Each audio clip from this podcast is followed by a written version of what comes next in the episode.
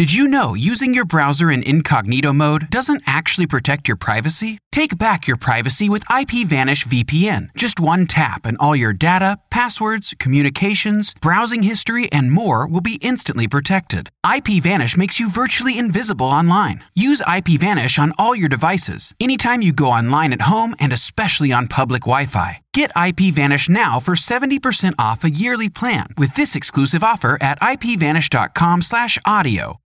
When you need mealtime inspiration, it's worth shopping Kroger, where you'll find over 30,000 mouthwatering choices that excite your inner foodie. And no matter what tasty choice you make, you'll enjoy our everyday low prices, plus extra ways to save, like digital coupons worth over $600 each week. You can also save up to $1 off per gallon at the pump with fuel points. More savings and more inspiring flavors make shopping Kroger worth it every time. Kroger, fresh for everyone. Fuel restrictions apply.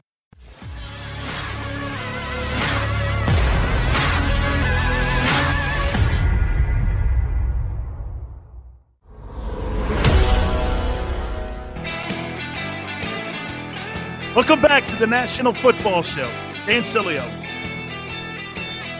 In this hour, we'll talk to Brad Sham, the legendary voice of the Dallas Cowboys. Dallas do enough in the offseason to fix that defense. And I got to tell you, man, I've become more of a fan of Dak Prescott. Now, when I say fan, I'm not suggesting to you that Dak Prescott is a quarterback who's a top 10 guy. He's probably right there, though, at 10, 11, somewhere in there. Okay. I do think he's a very talented kid. But I also happen to think, and I said this a couple days ago to you about how you represent yourself in this league and how you act like a professional. The thing that has impressed me the most about Prescott, if I had a young quarterback, I would put a game plan together on how you're to act. There'd be chapters like this on the field, off the field. On the field, how you lead. Off the field, how you represent. Dak represents the number one brand in the world in sports. Think of that for a minute. We're not talking about the Jacksonville Jaguars here. Okay? Nobody, look, Trevor Lawrence is bigger than that brand. Jacksonville Jaguars, now, I, I, will give you this. The only reason that we're talking more Jacksonville Jaguars is because of three names, not because of the franchise. We'd always be talking Dallas Cowboys. Trevor Lawrence, Tim Tebow, and Urban Meyer are the only reason that we're talking about Jacksonville football here on June 17th, right? No other reason for that. Nobody talks about that franchise. It's not like there's legendary history with that franchise. They've had sporadic years where they've been great. But when you're talking Cowboys, I mean, you know the names of the teams and you know the history of the team. You know what the team means to the National Football League. Every time that team comes to your town, you're going to have sellouts. Every time that team has a national game, you're going to have gigantic ratings, which means great revenue.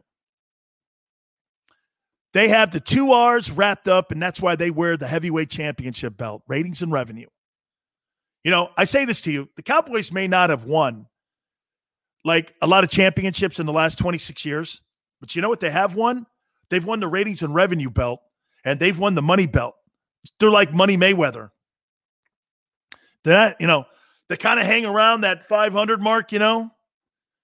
But when it comes to ratings and revenue and the amount of money and the amount of exposure and how people look at that and perceive that team, think of this for a minute. Like I said, in nearly 30 years, they haven't won a title, but they're the richest franchise in the world, not just America anymore. It's the most valued franchise on the planet. Jerry bought the team for $150 million. Think of this for a second. Okay. 1989. I was there in the building. I'll tell you a quick story here about this whole thing about Jones and this team. And Brad Sham knows this too. He was there for the whole thing. I was in Dallas. I got to Dallas in November of the year previous, 88. And Coach Landry had brought me in and I wasn't active, but I was there in 88 with the Dallas Cowboys. It was coach's last couple games, last couple months of his regular season. And so we get there, and Bum Bright, who owned the team at the time, Tex Schramm was in the building. Um, Gil Brandt was still there.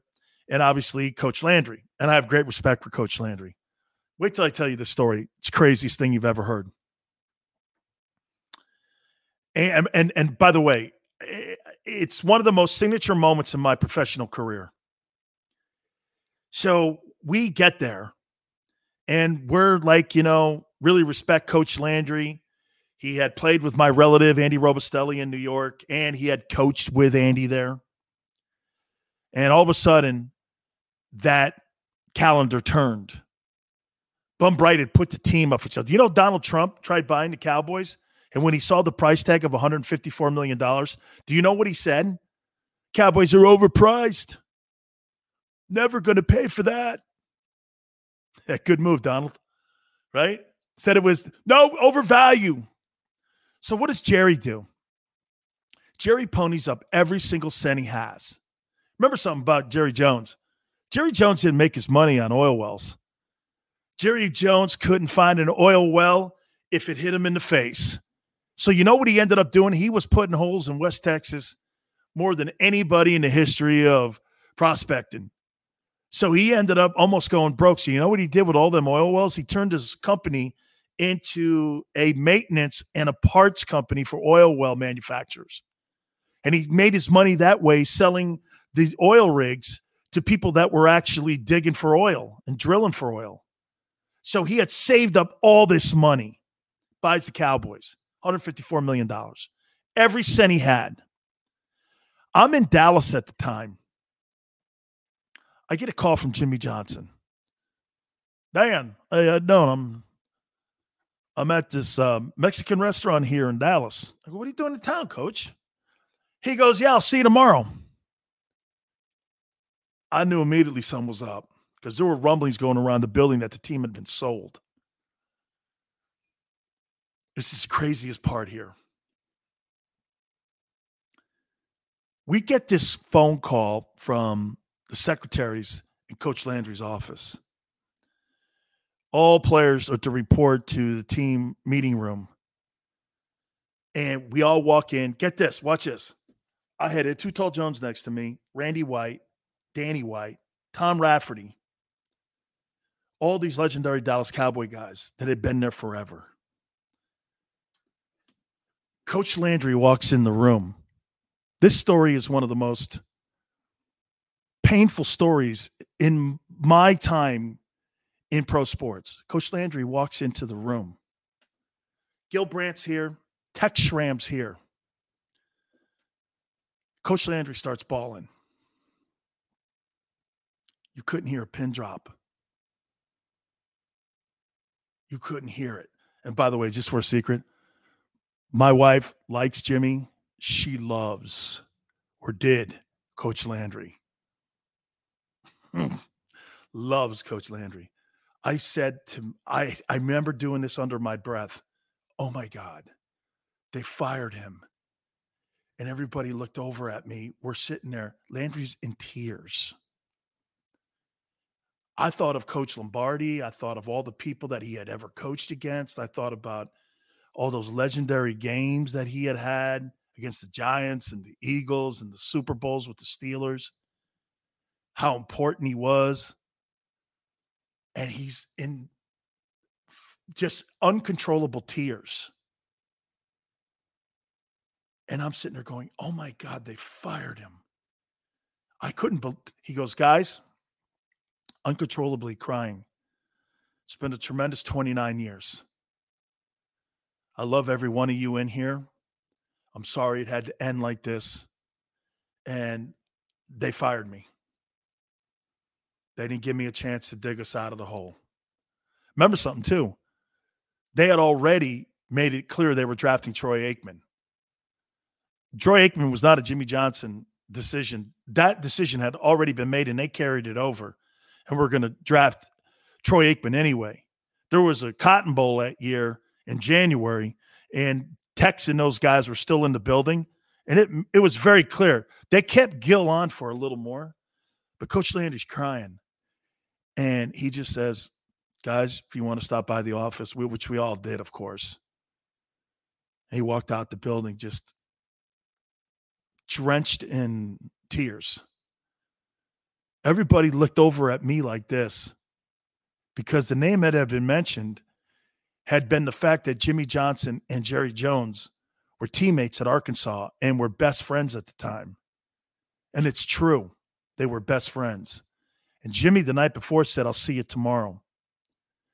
Sure enough, they looked over at me. She goes, he, they go like this, your boy's going to be the head coach. Within hours, Jimmy Johnson was named head football coach of the Dallas Cowboys.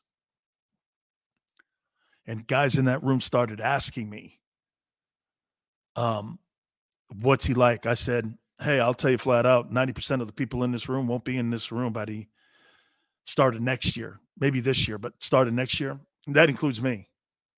It just won't happen. He's just not that guy. Has nothing to do whether he likes you or not. He don't like veteran guys. He likes young guys. Remember when the Cowboys won those Super Bowls back in the day? They were the youngest football team. Jimmy Johnson was on this show, and you can go back and watch that interview. Jimmy said they were the youngest football team in the NFL when they won them Super Bowls. Youngest team in the league and the deepest team in the league because the way he built that team. And I said this that guy is all about winning. It's got nothing to do with who he loves and who he likes.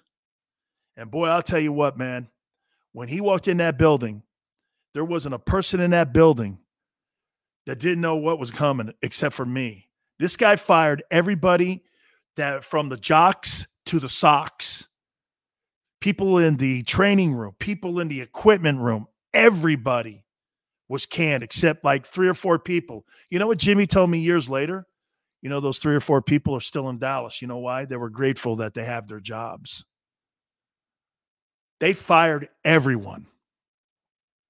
Nobody was safe. Randy White retired. Um, Rafferty went through camp, but they blew him out. They fired everyone, man. It was something to see.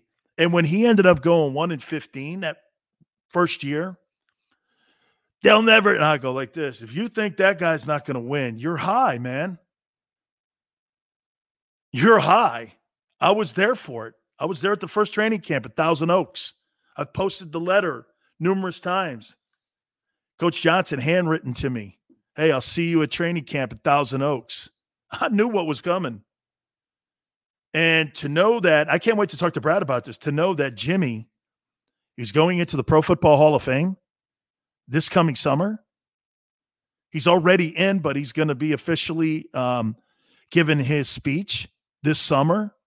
All goes back to that. You want to hear something even more remor- What's even more remarkable about this whole journey? You know, Jerry Jones still refuses to this day to put Jimmy Johnson in the Cowboy Ring of Honor. Talk about competitive. Talk about two guys that had egos when it came to building that franchise. You know, I say this to people all the time. Working for Jerry, and we've had Stephen Jones on, the CEO of the Cowboys. I love the Jones family. I just admire everything they are. I just really do. Can you imagine if they would have been able? You see, what those guys were, those guys were what the Patriots became because the Patriots kept it together because you had the owner as the buffer. What Jerry's dynamic is, is that he's the owner slash GM, which means he believes he knows how to build a team. And you have the coach. That's why they've never been able to find that dynamic. Jerry, how about this? When your owner is the face of your franchise, don't you think that's a problem? I mean, the face of the franchise in Pittsburgh is Roethlisberger still to this day. The face of your friend, and when you don't have one, that means you don't have a lot of star players on your team now. The face of the franchise in Philly was Wentz. The face of the franchise in Green Bay is Rodgers. Seattle, it's Wilson. When your owner is the face of the franchise, you can't run your team from the front office and from the owner's box. That's been the major contention for me and why the Cowboys don't win. Can you imagine if they were able to keep that thing going? And what Jimmy and how Jimmy went about evaluating a talent finding guys in latter rounds. You know, Larry Allen, that unbelievable offensive lineman that they found at Humboldt State. You know, he was a 12th rounder. And I tell you this there's not a better offensive lineman that's ever played than Larry Allen. Larry Allen's the greatest offensive lineman I've ever seen. I've never seen anything like it.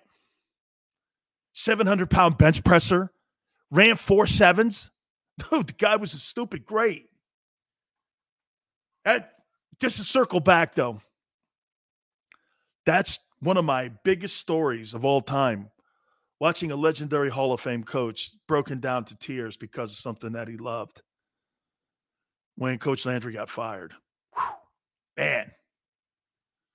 And in that whole process, you know, when you're a cowboy, you know, you're you you you you know some of the particular things. You know, it's always crazy when I hear Skip Bayless talking about how he's a cowboy insider. No, he's not. You know, you know, why do you think Troy Aikman doesn't go on that show undisputed? Because Skip Bayless wrote a book with innuendo that Troy Aikman was gay. It was the furthest thing from the truth. Like he made some innuendo up, sold the book, ask people. Aikman hates him to this day. I'll give you some cowboy dirt here. Okay. I'll give you the cowboy dirt. That guy wrote a book, Skip Bayless, when he worked in Dallas at one of the newspapers. And he wrote a book suggesting that Troy was gay when everyone in the cowboy organization knew what he was doing. You know what it was? He was dating one of the cowboy cheerleaders. And cowboy cheerleaders are off limits to the players. You can't date them. So nobody saw Troy with a woman ever in public for like like the first 3 or 4 years when he was in Dallas. But this guy Bayless wrote a story on it, and then he ended up writing a book on it. And so, do you ever wonder why Troy Aikman, every time uh, they bring up Bayless's name to him, he goes off on it. Says the guy's the biggest low life he's ever met in his entire media life. That's Cowboy Insider. You had insights into if you how do you not know that story then that Troy was dating the cowboy cheerleader? I won't name her name because Troy's got a wife now and all this and that, but that's what the story was. We all knew it, and it was told to us by Rich Dalrymple and everybody in the PR department not to say anything, even though people were publicly putting the innuendo out there, including Bayless throwing it out there in the newspapers. By the way, you can Google this. Troy will has gone public with this. I've tweeted about it. Yeah, so he's an insider. Where? Now, you know, it's one thing uh, because you know, nowadays, you know, you don't have to be truthful. You could just out and out lie. It doesn't really matter. You know, you could say things when it comes to the media because it's not important anymore. You know, if you're factual, it's all about clicks now. Yeah. So when he threw that out, I was like this. We're all like, and, and Troy and I have talked about this. We're trying to get Troy on the show. Troy doesn't like to do much of this kind of stuff, but we're trying to get him on. I love Aikman. Troy Aikman's one of the great leaders and one of the great people I've ever been around. The fact that we broke his leg when he was at Oklahoma, I always tell him this, guys. If it wasn't for us breaking his leg at Oklahoma, uh, he'd be some fifth round guy out of out of Oklahoma. He ends up transferring to UCLA. Then he becomes the number one overall pick, and the rest is history. And he ends up going on and winning those three championships and puts himself a gold jacket on. And yeah, so he's had quite a journey himself. I tell you this all the time. We had Brad Johnson on with us yesterday. He won a Super Bowl, and how Brad had one of those legendary journeys as well. All right. Speaking of that, speaking of Cowboys, like Cowboy Hour here. We will talk to the legend himself, Brad Sham. I believe Brad's going on his 35th or 40th year covering the Dallas Cowboys as the play by play man. We'll do that next. You keep it right here on the National Football Show. I get scared sometimes. Of a lot of things. Joining in. Decisions. The dark. The dark. But I once heard someone say. But as I always say, it's okay to be afraid. As long as you face the fear. And keep moving forward. Wherever you are in life, count on the name trusted in insurance for over 80 years Independence Blue Cross. Ah, the savoring taste of a good bag of beef jerky is so enjoyable at any time of the day, as long as you can find it. Here's what we suggest. Pure Bull Beef Jerky is our answer, and soon it will be yours. Locally produced in the Philadelphia region, this high quality, healthy protein snack is easy to secure. Go to steersnacks.com and you'll see hot garlic, tropical heat, Pure Bull dry rub, and our favorite, Huck and Fod. What's that? Huck and Fod. Go now to steersnacks.com. Welcome to the Wildwoods, the perfect place where you can safely do everything or nothing at all. Catch a wave, take a nap, go for a drive, grab a bite. It's your vacation, and we're doing everything we can to make it a safe one. The Wildwoods. Your vacation, your way. The International Brotherhood of Electrical Workers, Local Union 98, is a proud sponsor of The Labor Show with J. Doc and Krause every Saturday night from 6 to 8 p.m. IBEW Local 98's highly trained and superbly skilled electricians are the best in the business, setting the highest safety standards in the electrical industry. So when you're planning your next industrial, commercial, or residential project, choose an IBEW Local 98 union contractor. Learn more at IBEW98.org.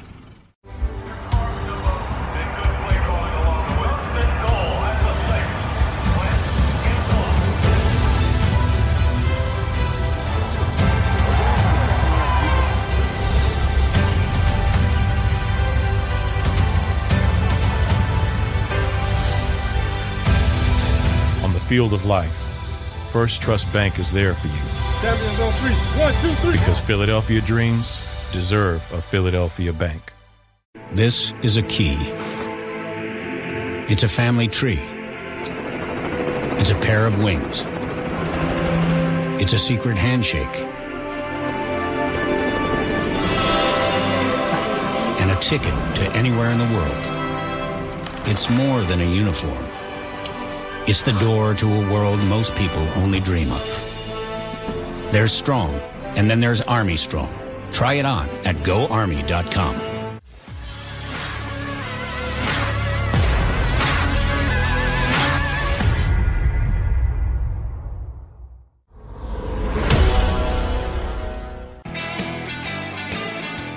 Welcome back to the National Football Show with your boy Dan Sileo. We're going to catch up with our friend Brad Sham, the legendary voice of the Dallas Cowboys, here in a minute. You know, I was proud the fact that I started Jimmy Johnson's very first game against the Chargers in San Diego. I started at left defensive tackle for him. And I won't lie to you, man, putting that star on was pretty cool. Okay.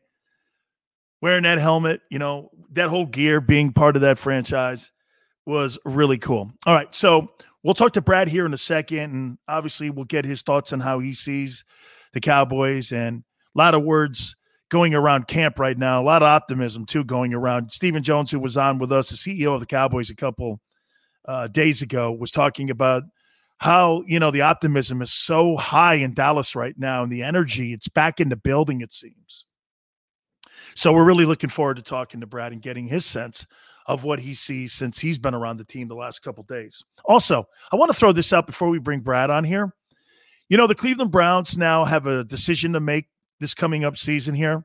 They picked up the option year, the fifth option year on Baker Mayfield's contract, his rookie contract, which means he'll make $18.5 million. You know, I was asked a question the other day by the NFL Network guys Sills, do you believe that he is a franchise guy? I said this to you. I thought his play picked up after week eight last year, or more so than anything, I could pinpoint it when Odell Beckham was no longer in that offensive huddle. I thought Kevin Stefanski, the offensive genius slash head coach of the Browns, I thought that they figured out the secret sauce in Cleveland on how to win ball games. We saw what they did against Dallas, even. They ran for over 300 football yards on the ground against the Cowboys because that's what they have, and that's what that team is built on running the ball. Nick Chubb and Kareem Hunt, they have one of the better offensive lines in the NFL. And if they, how about this? Do you give a contract extension to a quarterback who you think and say this about, well, as long as he doesn't make mistakes, we're going to win a lot of games. Is that who you want to give a $40 million contract to? I thought his immaturity was terrible coming into the league. I do think it's gotten a little better. And I saw a little bit of that leadership. And I always thought of him as a high school cheerleader. I did, just masquerading as a quarterback. You know, some of the BS stuff that he would do and how he acted.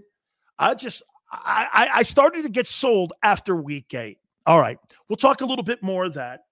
But the other day, we had our friend Stephen Jones on, the CEO of the Dallas Cowboys. And I'll tell you something, man. He has a lot of energy, just like my next friend, who I hear had a birthday a couple days ago. Am I right? No, no it's not. It was very, it, it's actually it was very nice of, of uh, Halby to tweet that out. And uh, then I had to tweet him back and say, thank you, David, but it's in August, same date. we jumped the gun a little bit because you know, Brad, everything that's on the internet is true. You know, I mean, right? Hundred percent, hundred percent. Hey, hey, Brad, I, I brought you on here, and we were talking about the energy that's in the building, and boy, Stephen just really feels fired up about the collection of Cowboys that he has going into this 2021 season. You know, the camps out there, I heard you know, if if Dak had to play, he would be able to play a football game. How do you see and how how are you getting the temperature of this team as we get ready for the 2021 camp? Well, first of all, uh, you've known Stephen for a little while. Dan, have you ever known him not to have a lot of energy and optimism? No. Oh, okay, uh, and I'm and I'm glad he feels that way, but he always feels that way. Uh, there's definitely a um, renewed energy because of Dak's presence. He's an unusual leader. Where he'll finish ranking on the list of quarterbacks, his career will determine. And I think he's a good one, and and how good will depend on a lot of things. But I can tell you right now that as a leader and a generator of positivity and teamwork uh, and all of those intangibles, uh, he he doesn't have any peers. He's he's just off the charts in those areas. And so when you get that guy back after you played two thirds of a season without him, and then you add to that that you've got Tyron Smith and La'el Collins and Zach Martin back at practice, and Ezekiel Elliott's running around uh, looking as good as he ever has, that helps generate a lot of positivity. And, and no question, everybody feeds off the energy. And then I think that um, they're all very impressed with Dan Quinn, uh, who's got a great uh, reputation and record, not just reputation, as as a defensive coordinator. And um, there's reason for excitement for his being there to improve things, and he's got a lot to improve because they were really, really, really bad on defense last year, and he'll fix some of that and some infusion of some new players will fix some of that. Um, will it be enough? That's why they're going to play the games. You know, I, am I'm, I'm gonna I'm gonna expand a little bit on what you said. I had, uh, you know, Dan Mullen on, the head coach of Mississippi State back in the day when Dak was there, and I want to tell you a little story here, Brad. He's like this. They brought him in from his high school, and they had a camp, and he was like, "This guy can't hit the broadside of a barn," and I don't know his his equipment manager and his team trainer came up to Dan and said, "You got to sign this guy. You just got to sign this guy." And Dan goes like this. Well, I wish he was a little more accurate. So what Dan did was he gave him a couple skill set things to work on. They brought him back, Brad. They couldn't believe how much he had grown just in that six months. Uh, uh. And then they ended up giving him a scholarship, and he couldn't believe how he kept growing and growing and growing. And so I have fallen in love with Dak through this whole process here. And the fact that I'm hearing all these people say, man, it's one thing to love the kid's ability. It's another thing to love the kid because he's getting better and better and better, and people gravitate to him. Do you feel that way too? Yeah, absolutely. And uh, I'll give you a, a, story to build on the one that Dan Mullen gave you. They drafted him in the fourth round. By the way, their second pick in the fourth round in 2016. So the first day of the first rookie camp, his mechanics were somewhat lacking, and Jason Garrett was on him. Uh, hey, you got to do. He, he didn't spend a lot of time under center at Mississippi State, so you got to do this. You got to, and there were things that he. And Garrett has always said, forget about six months. By the end of that practice, he had assimilated everything that they were trying to get him to do. And by the next day, it was like he'd been doing it all his life. So that's the kind of learner he is. And, and then it, the rest of it is what he gets people to do. You know, the old saying about the, the, the real great players are the ones who make everyone around them better. And he's one of those. You know, you know, Brad, I, I I love to hear that too. And as I mentioned, when we had Stephen on the other day, I asked him, you know, we talked a little bit about the contract negotiation. They went and he said this to me. He goes, It was never about the money. He goes, It was always about the length of the contract. It was about, you know, you know, we wanted this amount of years, they wanted this.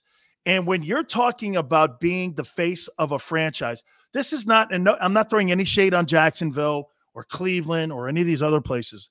But when you're the face of the Cowboys, Brad, if I had to put a, a, a, blueprint together or a manual on how I wanted my young quarterbacks to act during contract negotiations as a face of a franchise, how he deals with teammates, how teammates see him, Prescott's your guy, man. I mean, he is the most visible guy in the world because the Cowboys are the most visible product in the world.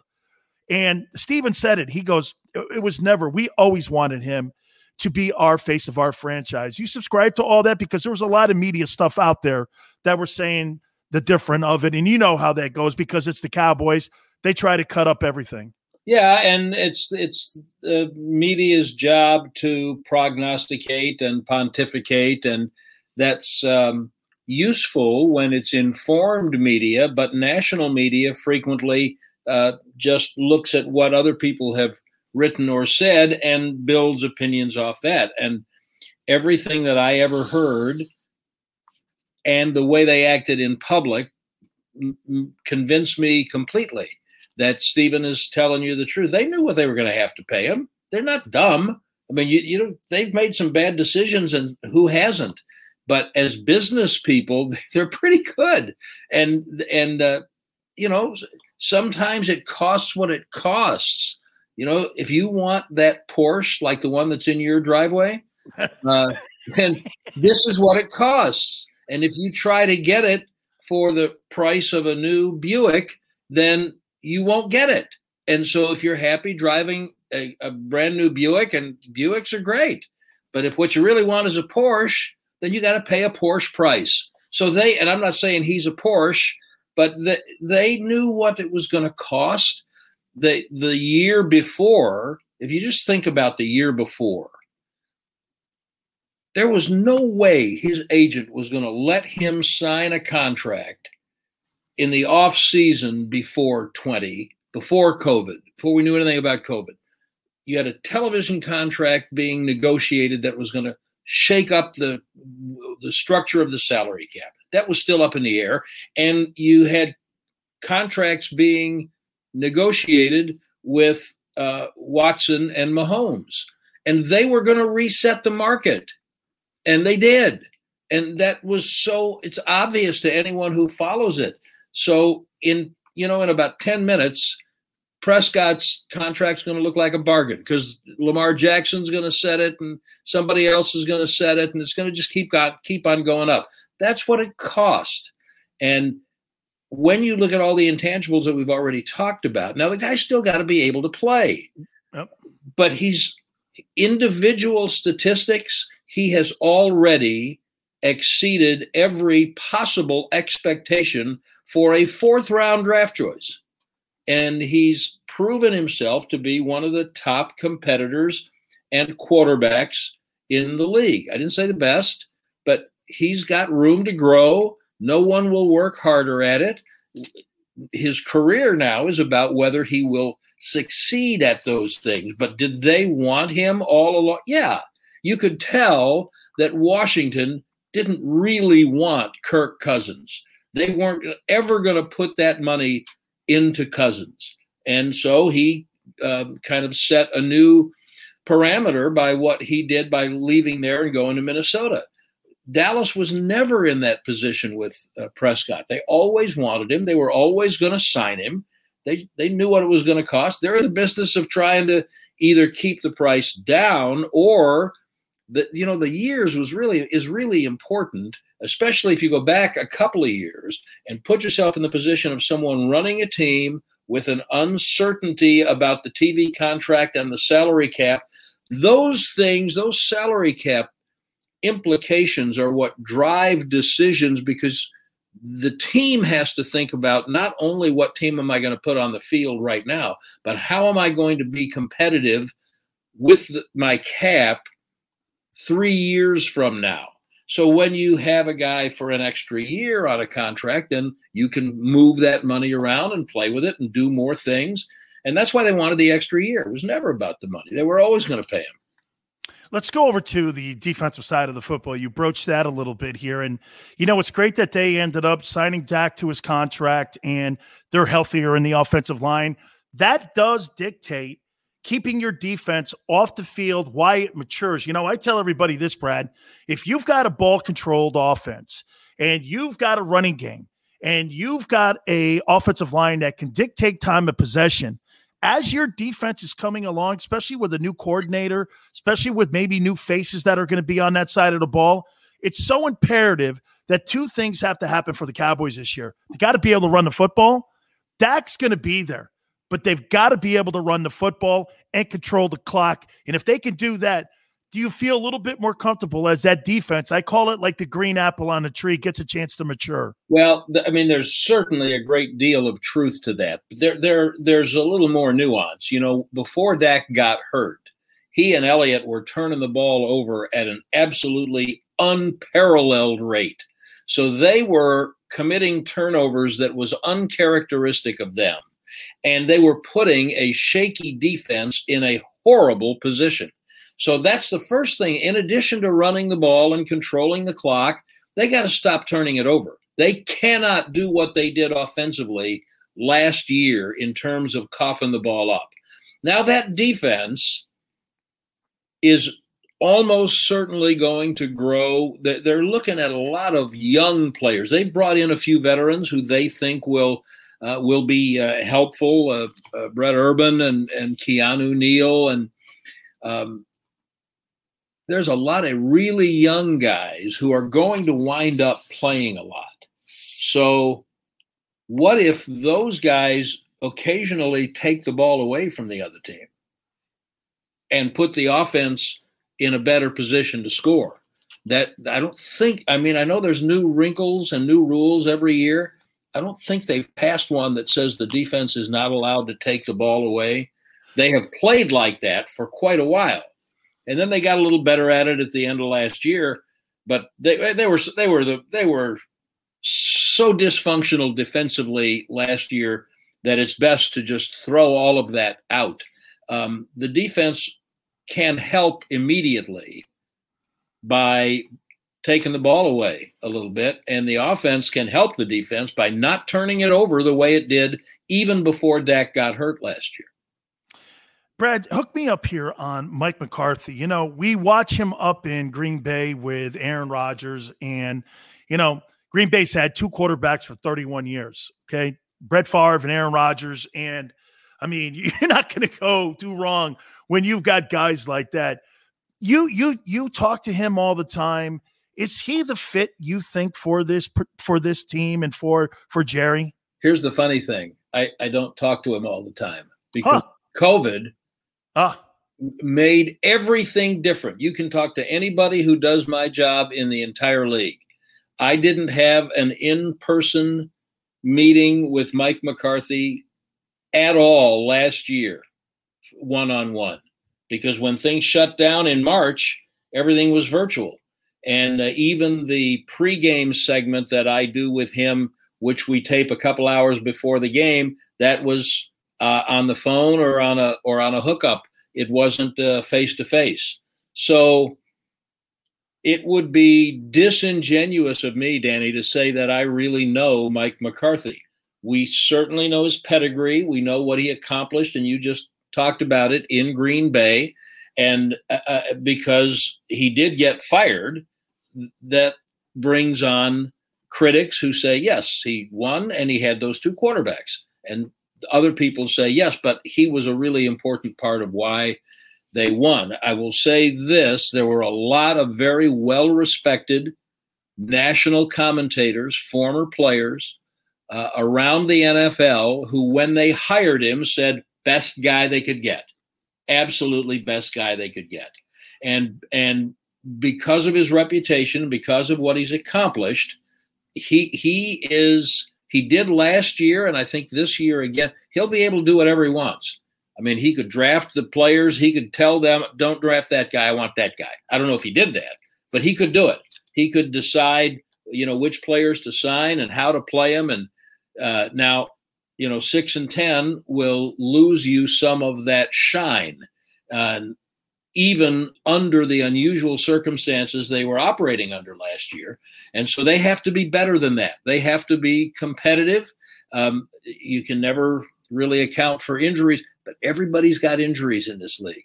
You have to have your team prepared to compete. Now, I, I would submit to you that when you start four quarterbacks over the course of the season, this has certainly been my experience. I haven't seen every game the Cowboys have ever played. This is only my 43rd year.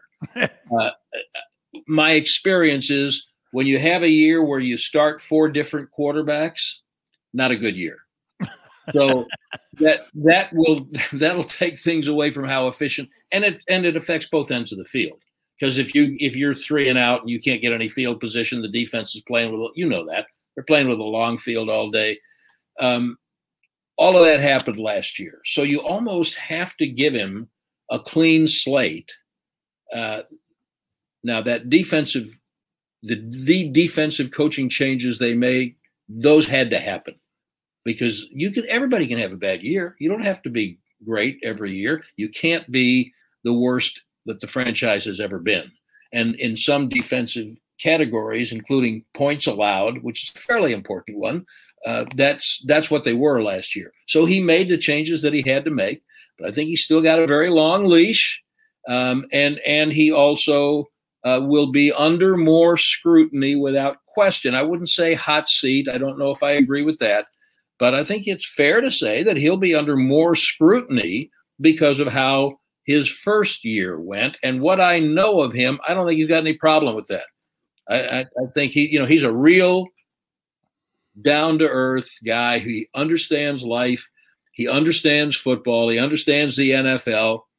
And I don't think he's got any problem with expectations being high on him. Two last questions for you. Well, welcome to Dallas. I mean, Dallas Cowboy fans, if you're not in the Super Bowl, then you're not 12 and 4 every year.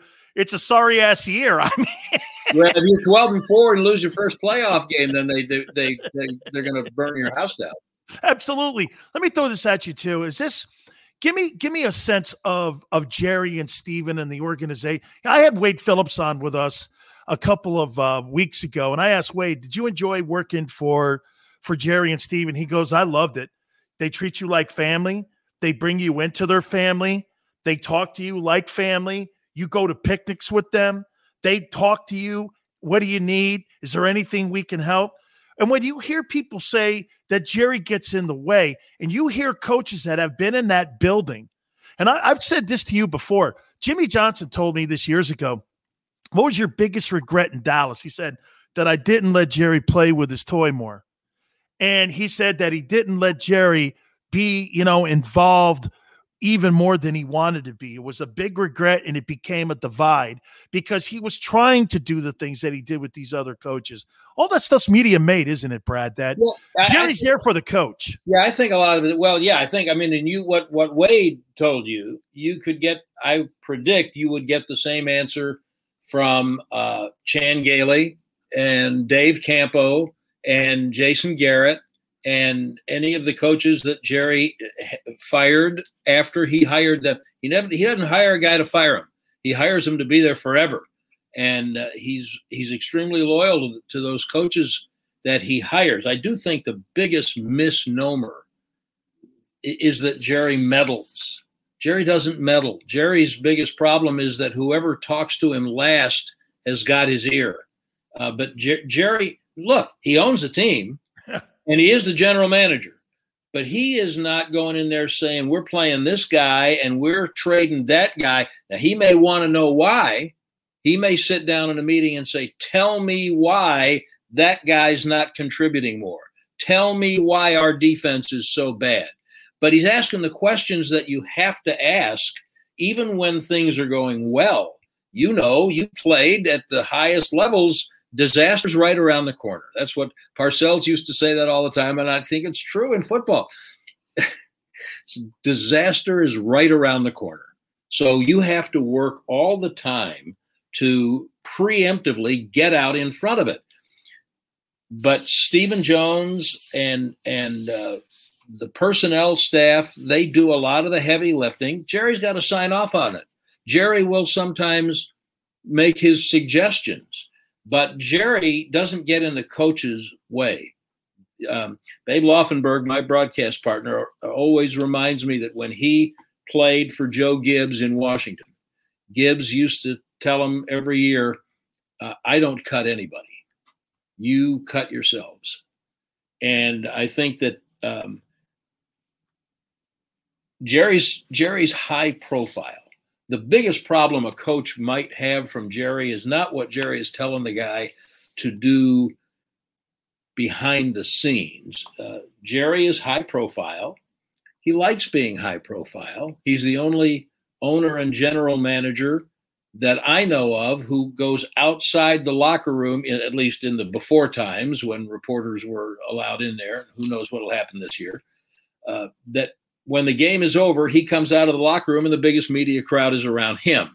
So now he's going to say something, which is going to generate more questions from the media. Hey, coach, Jerry said this. So I'll bet you that most of the coach, most of the coaches who have played for him would probably say, it wouldn't hurt my feelings if he didn't have that all the time, if he didn't have his radio show once or twice a week that Stephen does too, that everybody listens to, and then questions coming. Wouldn't hurt my feelings if he didn't do that. I'm sure every coach would tell you that. But every coach worth his salt also wants to be in charge of everything.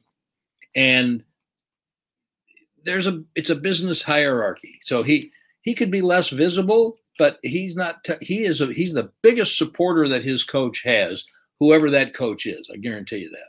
Finally here. You know, I, I, I thought it was a touching moment, and you know my my love for Coach Jimmy Johnson. I thought it was awesome watching Troy break down and get emotional as Jimmy was going to get the message that he was going into the Hall of Fame. He's going into the Hall of Fame because he's Dallas Cowboy coach, not because he's a Miami Dolphin coach, not because he's an NFL broadcaster. It's because he's a Dallas Cowboy coach. And Just won. Wonder, and won. And, and, he won. And he won. And, and he won. And he set things up with Jerry. Right. And it was a perfect dynamic. I just wonder how the organization feels about Jimmy going into the Hall of Fame this summer. Oh, I think they think it's great. Uh, first of all, for the very reason you just said, um, you, they're not going to be able to talk about Jimmy going into the Hall of Fame. Jimmy's not going to be able to give his speech without talking about the Cowboys, and so that's that's really for them the name of the game. There are people who think that Jimmy and Jerry don't get along.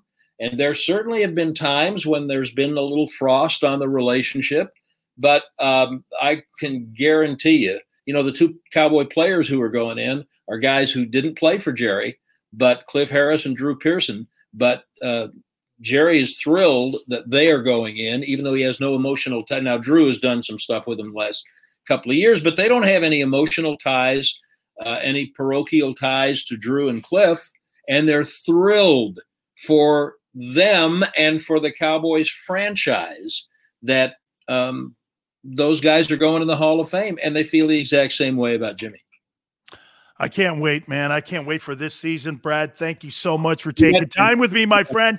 Hey, I will wish you a happy birthday in August. Is that right? That's right. Thank in you. August. Thank you, Brad. Thanks, Danny. Good to see you. You got it, man. That's my friend Brad Sham over 40 years broadcast partner there with the Dallas Cowboys. We'll take a brief time out. You keep it right here on the National Football Show. I get scared sometimes. Of a lot of things. Joining in. Decisions. The dark. The dark. But I once heard someone say. But as I always say, It's okay to be afraid. As long as you face the fear. And keep moving forward. Wherever you are in life, count on the name trusted in insurance for over 80 years. Independence Blue Cross. Ah, the savoring taste of a good bag of beef jerky is so enjoyable at any time of the day, as long as you can find it. Here's what we suggest. Pure Bull Beef Jerky is our answer, and soon it will be yours. Locally produced in the Philadelphia region, this high quality, healthy protein snack is easy to secure. Go to steersnacks.com and you'll see hot garlic, tropical heat, Pure Bull dry rub, and our favorite, Huck and Fod.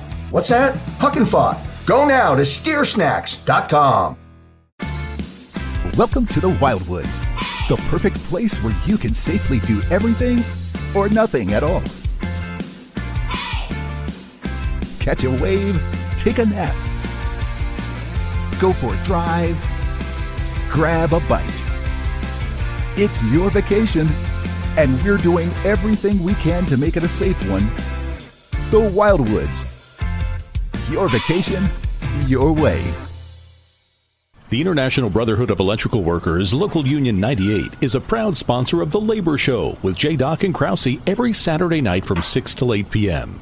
IBEW Local 98's highly trained and superbly skilled electricians are the best in the business, setting the highest safety standards in the electrical industry. So when you're planning your next industrial, commercial, or residential project, choose an IBEW Local 98 union contractor. Learn more at IBEW98.org.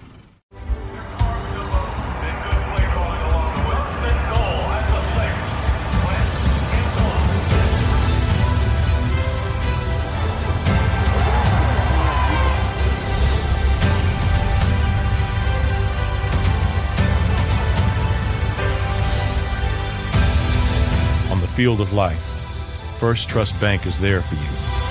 Three. One, two, three. Because Philadelphia dreams deserve a Philadelphia bank. This is a key.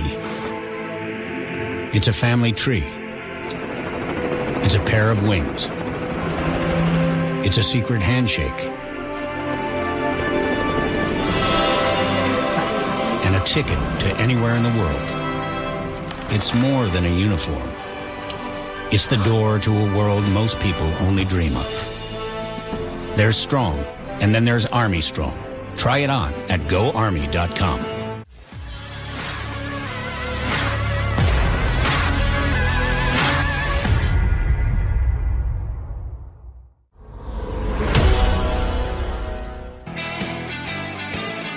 Welcome back to the National Football Show. Your boy Dan Sileo. Thank Brad Sham for coming aboard. By the way, tomorrow's guest, we will have the head football coach of the Arizona Wildcats. By the way, guess what we're trying to do? We're trying to get him to talk Gronk on the coming on the National Football Show. Gronk's an Arizona Wildcat guy. Get this Gronk was the head coach for the spring game, and they did some helicopter drop. I guess he broke a Guinness World Record for like the like the longest catch or something. They dropped that out of a helicopter and he caught it. So we'll talk to our friend. By the way, Jedd Fisch was the offensive coordinator along with Josh McDaniel last year. I think he was a quarterback coach. I'll take that back of the New England Patriots. So we'll get Jedd's thoughts. First year head football coach of the Arizona Wildcats. So we'll talk to him and our friend Jason Cole. I just found this. You know, I don't know if you guys know. See, you know, this is a bar. This is the Big Sills bar here that we do the National Football Show from. I got my my whole thing here. And I've got all kinds of sports memorabilia. Now, the stuff behind me is all like most of the stuff is mine, right? And I just found this. I don't know if you guys can see this. Okay, so like this is a golden glove little trophy that's given to like the guys who win the golden glove in Major League Baseball. I never noticed this. So I got a whole bunch of this stuff like around here. Hold on here. Oh, yeah. I've got an Ozzie Guillen baseball signed by Ozzie Guillen when he was manager of the, I think the Marlins at the time. So I got a whole bunch of this stuff. I never realized that Evan Longoria had actually signed this thing for me when I was broadcasting in Tampa, if you can see it. He signed the bottom of this bad puppy here. I think he's with the Giants now. You just never know what you find. I've got so much garbage. I'm one of these guys that that just collects all this stuff. Or actually, you know what? I really don't collect it. People like give it to me.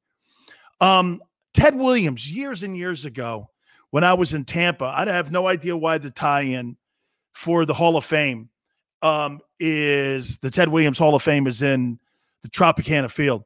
Ted Williams threw me three baseballs signed by him, and I've got three baseballs signed by Ted Williams. And I'm like, okay, sure, I'll keep. And I've got those baseballs. I've got a whole bunch of stuff. And again, people give me this here. I got one of my, oh my God, you'll love this. One of my favorite Phillies of all time. Look who signed this for me. Here, let me lift it up. Dick Allen. The legendary Dick Allen signed this.